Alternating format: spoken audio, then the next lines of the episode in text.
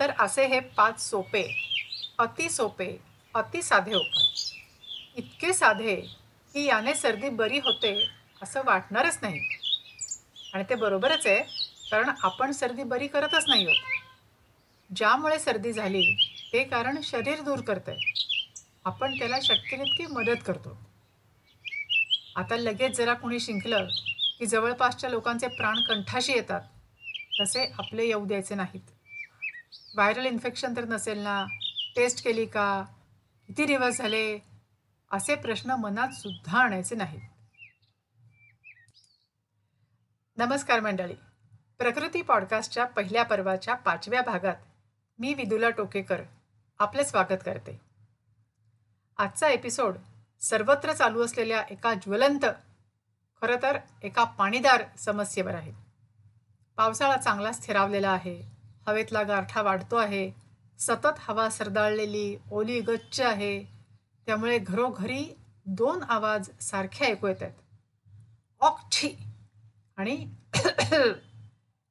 नाकं गळत आहेत कफ होतोय घसे खवखवत आहेत लहान मुलं ताई दादा आई बाबा आजी आजोबा साहेब ते पिऊन ए सी कारमधून जाणारे ते लोकल ट्रेनमधून जाणारे ते दुचाकीवरून जाणारे सगळे शिंकत आहेत डॉक्टरांच्याकडे रांगा लागत आहेत घरगुती काढ्यांची रेलचेल आहे.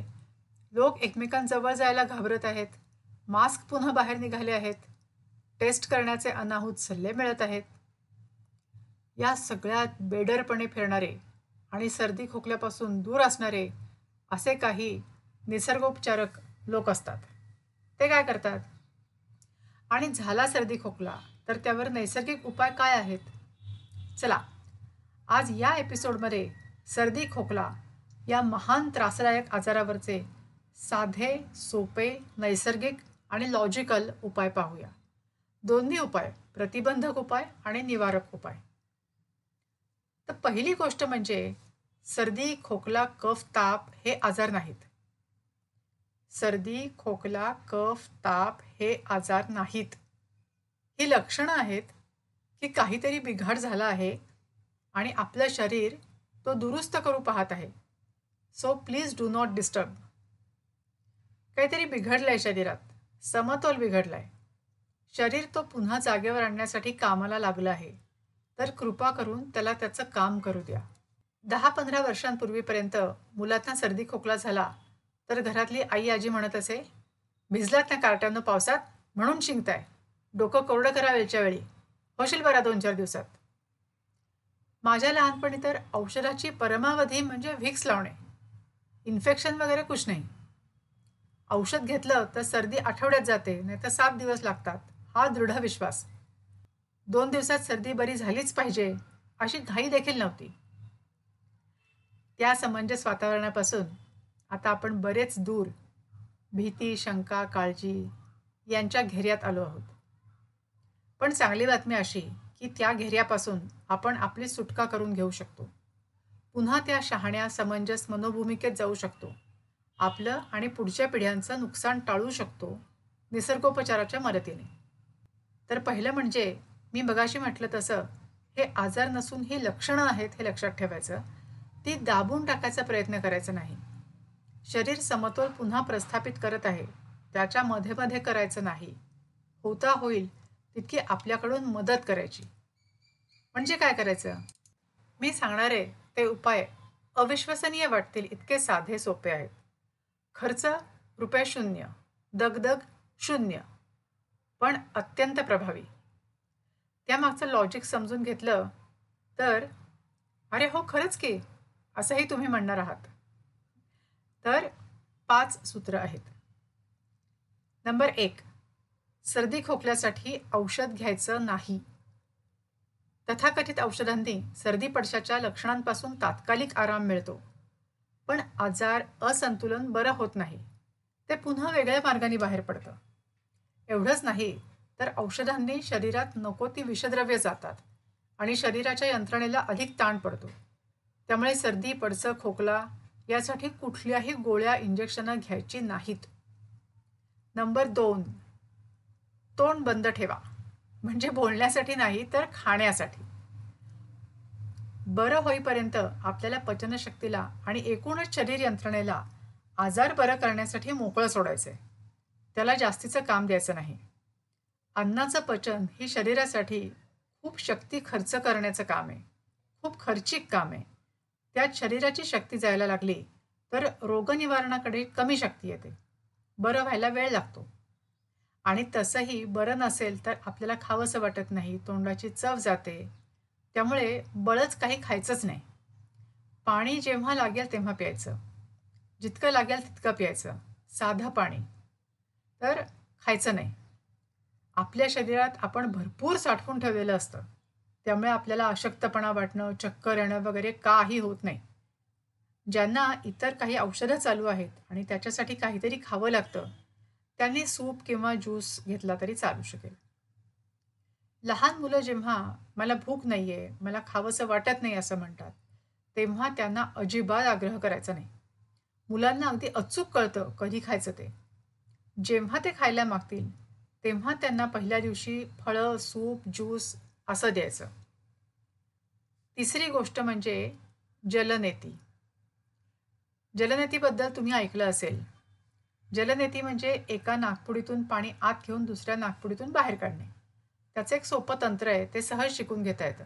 शरीर आतून स्वच्छ करण्याच्या मार्गांपैकी हा एक मार्ग आहे. नाकाच्या संस्थेचा हा मार्ग स्वच्छ ठेवला की बरं व्हायला मदत होते. जलनेतीसाठी कुणी कुणी कोमट पाणी मीठ असंही वापरतात पण साधं पिण्याचं पाणी वापरावं. जलनेती कशी करावी हे दाखवणारे अनेक व्हिडिओज यूट्यूबवर आहेत. तुम्ही कोणताही व्हिडिओ पहा. जलनेतीचं पात्रसुद्धा सहज ऑनलाईनही विकत मिळतं किंवा दुकानामध्येही विकत मिळतं. चौथा उपाय म्हणजे लपेटपट्टी. ही लपेटपट्टी म्हणजे ना निसर्गोपचारातली जादूची पट्टी आहे. डोकं दुखलं घसा दुखला जिथे कुठे दुखत असेल तिथेही ओली लपेटपट्टी लावायची. म्हणजे काय करायचं? तर एका जाडसर सुती कापडाची चादरीची वगैरे एक लांब लचक पट्टी करायची. ती साध्या नळाच्या पाण्याने भिजवायची. घट्ट पिळून घ्यायची. त्यातनं पाणी ठिपकता कामा नये. ते असे जरा त्याची दोरीसारखी करून लांब हवेत फिरवली गोल की चांगली थंड होते. मग ती जिथे कुठे दुखत असेल तिथे ती लपेटून घ्यायची. घट्ट करकचून बांधायची नाही तर नुसती लपेटायची गुंडाळायची. आणि त्याच्यावरती कोरड्या जाड कापडाची पट्टी लपेटायची. तुम्हाला खरंच सांगते डोकेदुखीवरची गोळी घेतल्यावर डोकं दुखायचं थांबायला जितका वेळ लागतो ना त्याच्यापेक्षा कमी वेळात या उपायाने डोकं दुखायचं थांबतं. हा उपाय गरज असेल तर करा आणि न घाबरता करा. थंडी आहे आणखी ओलं कसं बांधू? वगैरे शंका जरा बाजूला ठेवा आणि हे करा. खात्रीने करा न घाबरता करा. कपडा आतपर्यंत वाळला तर पुन्हा ओला करा. थोडी कणकण वाटत असली तर अंग गार पाण्याने पुसून घ्या लगेच कोरडं करा. नंबर पाच गार पाण्याच्या गुळण्या. म्हणजे थंड पाण्याच्या साध्या पाण्याच्या गुळण्या. घसा खवखवत असेल दुखत असेल खोकला येत असेल तर साध्या पिण्याच्या पाण्याच्या गुळण्या करायच्या. ते पाणी घशात खळखळवलं की ते आपोआपच थोडंसं कोमट होतं. त्याच्यासाठी वेगळ्याने गरम पाणी घेण्याची सुद्धा गरज नाही.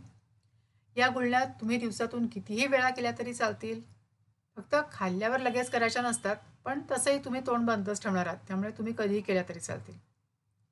कितीही वेळ केल्या तरी चालतील. हे झाले उपाय सर्दी पडसं खोकला यातून बाहेर येण्याचे. पण हे सगळं होऊच नाही म्हणून काय करायचं? जे आजारी पडल्यावर करायचं तेच आजारी पडू नये म्हणून करायचं. म्हणजे बारीक सारीक तक्रारींसाठी औषध घ्यायचं नाही कमी आणि दोनदा खायचं कच्चं खायचं पचनसंस्थेवर ताण येणार नाही असं खायचं शरीर आतून बाहेरून स्वच्छ ठेवायचं आणि जलनेती तर आपण समजा खूप धुळीच्या ठिकाणी जाऊन आलो आहे थंड ठिकाणी जाऊन आलो आहे आणि आता सर्दी होईल असं वाटलं तरी करूनच टाकायची. लपेटपट्टी आणि गुळण्या हे साधे उपाय करायचे. तर असे हे पाच सोपे अति सोपे अति साधे उपाय. इतके साधे की यांनी सर्दी बरी होते असं वाटणारच नाही आणि ते बरोबरच आहे कारण आपण सर्दी बरी करतच नाही आहोत ज्यामुळे सर्दी झाली ते कारण शरीर दूर करतंय. आपण त्याला शक्य तितकी फक्त मदत करतोय.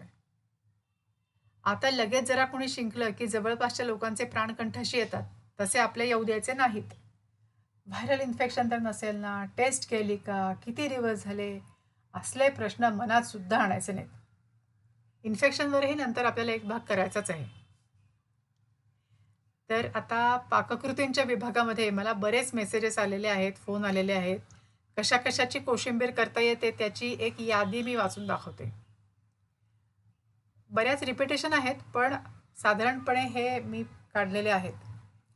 काकडी टोमॅटो गाजर मुळा बीट कांदा कोबी फ्लॉवर नवलकोल फरसबी भेंडी तांबडा भोपळा पडवळ गवार सर्व प्रकारच्या शेंगा भाज्या पालक तांबडा माठ तांदूळजा बटाटा मोडाचे मूग मोडाची मटकी भिजवलेली चवळी. म्हणजे एकूणात कडधान्य दिसते